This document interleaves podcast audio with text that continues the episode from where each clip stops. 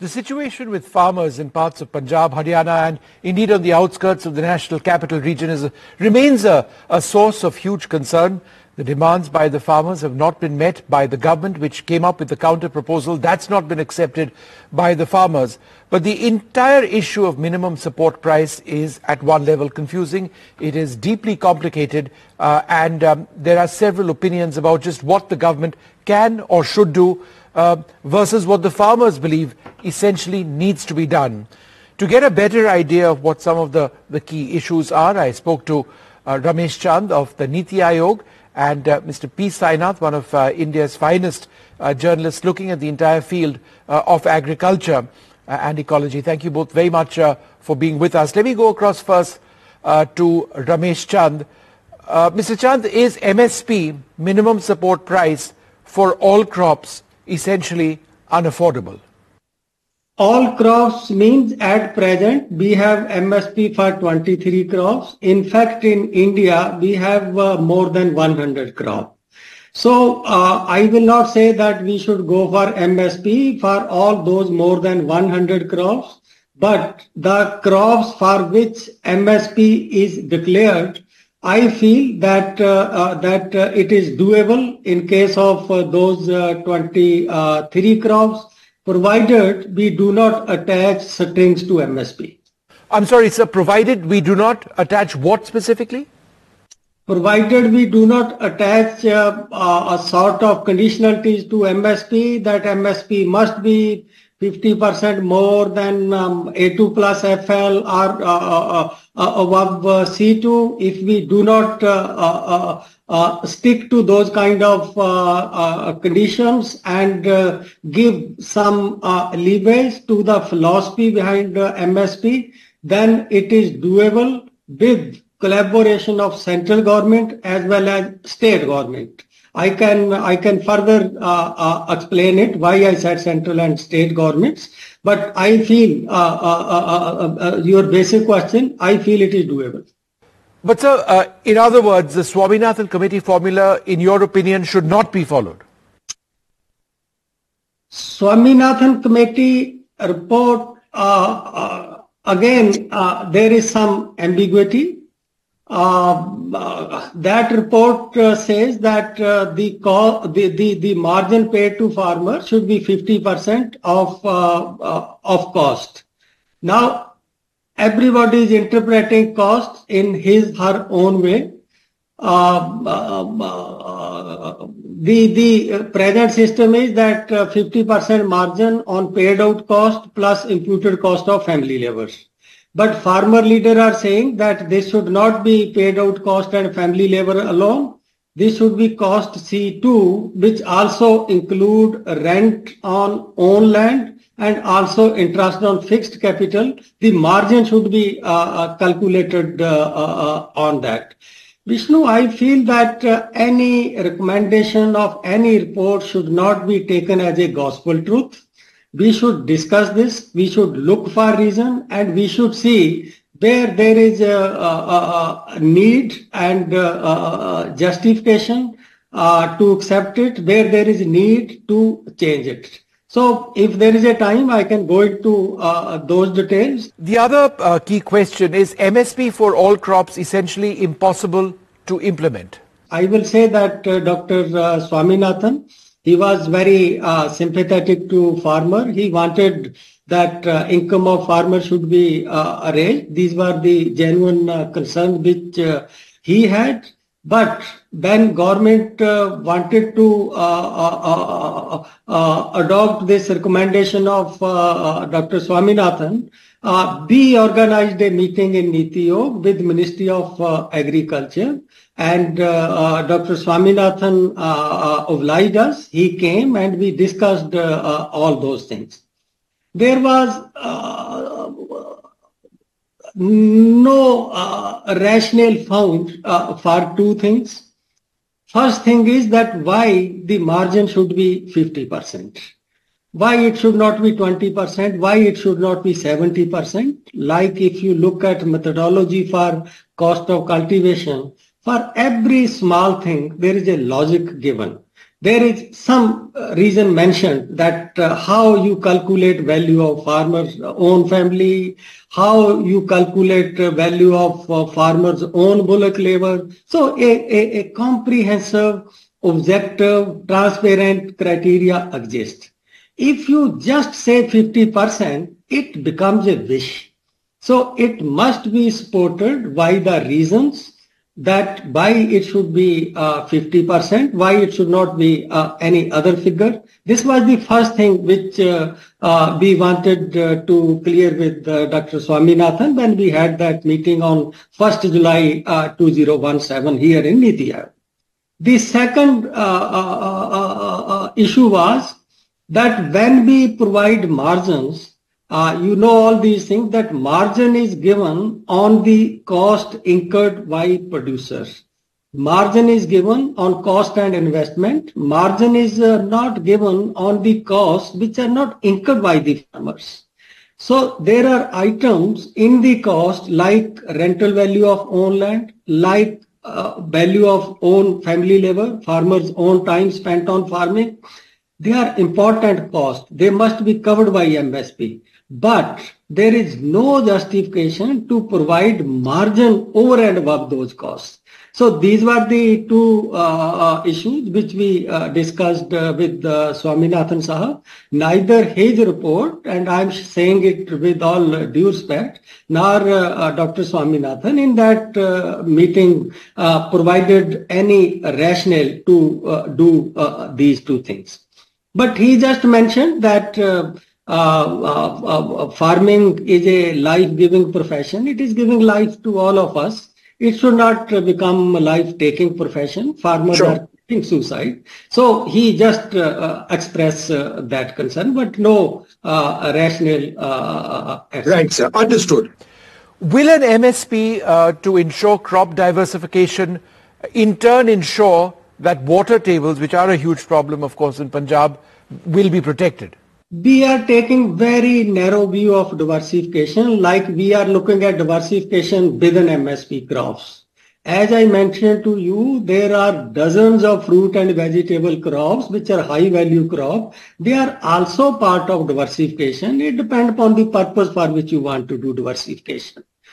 If you diversify toward high value crops, then you will just find that their productivity is four to five times the productivity of MSP crops. That is what Andhra is doing.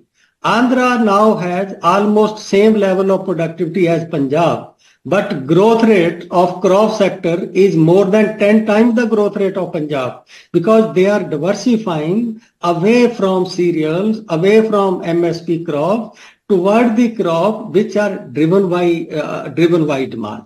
So uh, this diversification uh, doesn't mean that you diversify only toward coarse grain, um, pulses and oil seeds. You have several other uh, options also. The reason which is more relevant in case of Punjab is said to be overexploitation of water. We should not, uh, we cannot deal with it only from output side. We should also look at the input side.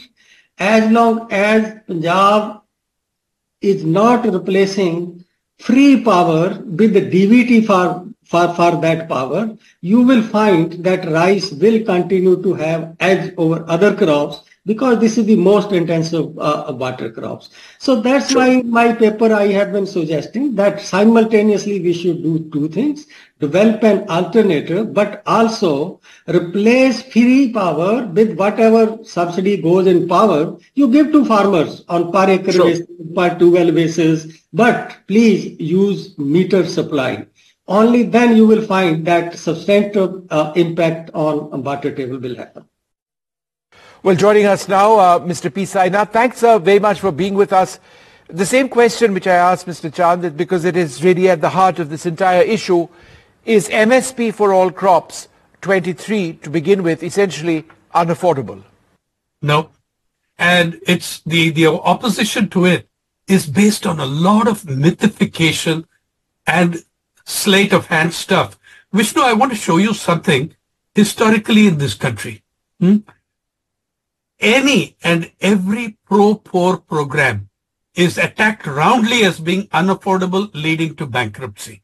1982, the midday meal scheme of MG Ramachandran, MGR in Tamil Nadu.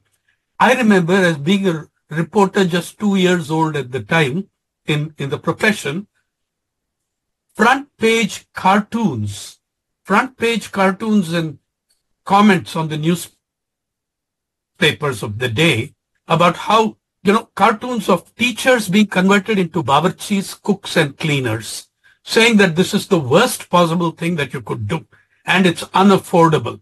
Three years later, UNICEF was focusing on that as a model for the entire world. Okay? And which state in the country today does not do it? They started withdrawing from it in 91 and then the Supreme Court ordered that every state had to do it, that bring in place a midday meal scheme. The very next year after MGR did that in 1982, in 1983, NTR, NT Ramarao brought the rice at two rupees a kilo. Oh man, just go back and look at the newspapers of the day. The shrill screaming, it'll bankrupt Andhra, it'll bankrupt India. You cannot do this within the next year. All the other states were vying and saying, we'll do it at one rupee 50 pies. It all went off, didn't it? I mean, it did. What happened finally? You still continued having huge stockpiles in your public distribution system. Third, you had what? Uh, uh, uh, the NREGS. It was supposed to be unaffordable. It was supposed to be bankrupting. It was in fact forcibly compressed to much smaller than it should have been. Vishnu, that National Rural Employment Guarantee saved your country from pure hell during the COVID-19 pandemic. Fourth, you had the, uh, the NFSA, the National Food Security Act.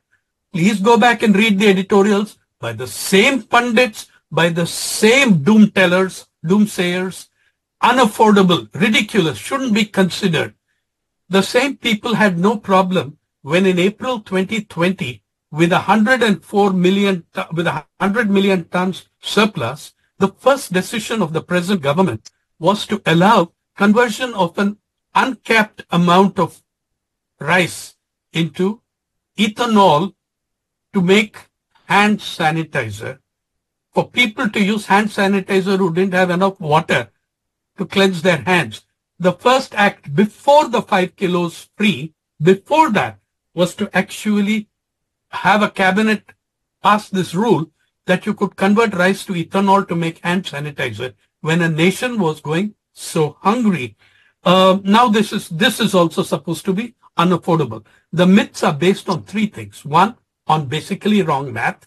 Two, on the assumption, many of them are using the assumption that the government is going to buy the entire production. That is not what the farmers are. That's not the case. That is not the case. Second, some of the products they're talking about, the market price at present is slightly higher than the MSP. What they're talking about is a legal guarantee. Let me, you know, in the cricket season, and I think both you and I are cricket lovers, let me give you one lovely tweet there was in 2021, which when our most iconic player of all time, his son did not find a buyer in the uh, in the IPL and was taken by the Mumbai Indians at a minimum baseline price of 20 lakhs.